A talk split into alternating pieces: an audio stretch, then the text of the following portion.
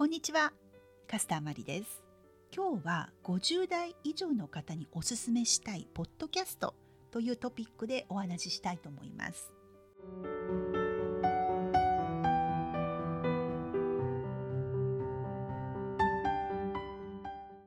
ポッドキャストというのはまさに今あなたが聞いてくださっているこの音声のことでインターネットを通じて配信される音声や動画を主にスマホで視聴できるサービスのことなんですけれども今日は音声にフォーカスをしていきたいと思います。まあ、というのもですね私自身3年ぐらい前に他のテーマでポッドキャストを少しの間だけやっていた時期がありました。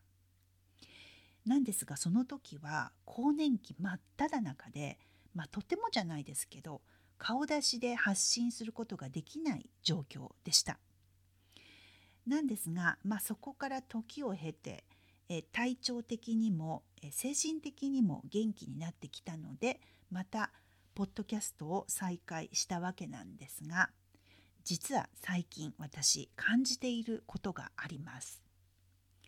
というのはいわゆる SNS の顔出し動画についてです。で何を隠そうですね、まあ、私もその顔出し動画やっていたんですが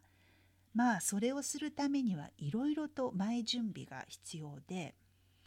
まあ、メイクやヘアセットはもちろんのことですね身なりも整えて照明をつけるなど、まあ、年齢的にも気を配らなくてはならないことがいろいろあって時間もかかっていました。その点ですねポッドキャストというのは音質には気をつけなくてはいけないんですがそれ以外はどんな格好でも収録することができます。でそして何よりインスタなどの SNS というのは途中で離脱されてしまうんですけれどもこのポッドキャストの多くのリスナーの方というのはながらで聞いてくださっているので最後まで聞いてもらえるという利点があります。ああとですね私がインスタのリールにアップした動画に対してドアップはきついと DM で言われたことがあります。はい、私はですねそういう時に割とポジティブでなるほどそうかとフィードバックを受け止めてまあその後ですね引き気味でまあ撮影してみたんですけれどもやはり若い人と同じようにはいかないのが現実なわけです。で確かに同世代の方のライブを見ているとせっかくお話ししている内容はいいのにそれ以外のところに目がいってしまって、まあ、残念ながらですね話が入ってこないと感じることが私あります。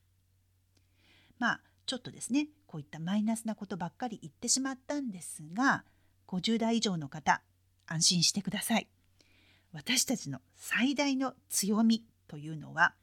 経験値がありますよね。ということは話すトピックが多くて語れるという点だと私は思っています。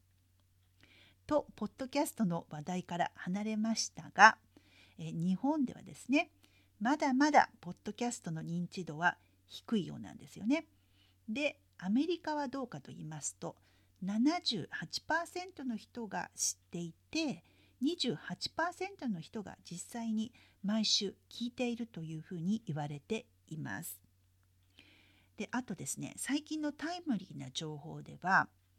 YouTube ミュージックもポッドキャストに対応するようになったので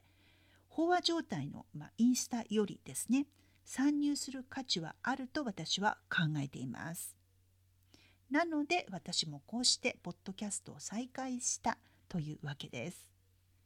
で実際にどのように始めるかについてはまたの機会にお話ししようというふうに思っています。はい、いかがだったでしょうか？このポッドキャストをですね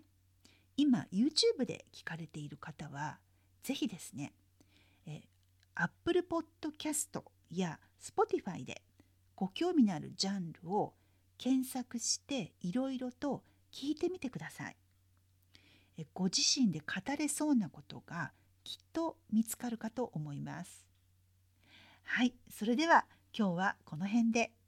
最後まで聞いていただきありがとうございました。ガスターマリでした。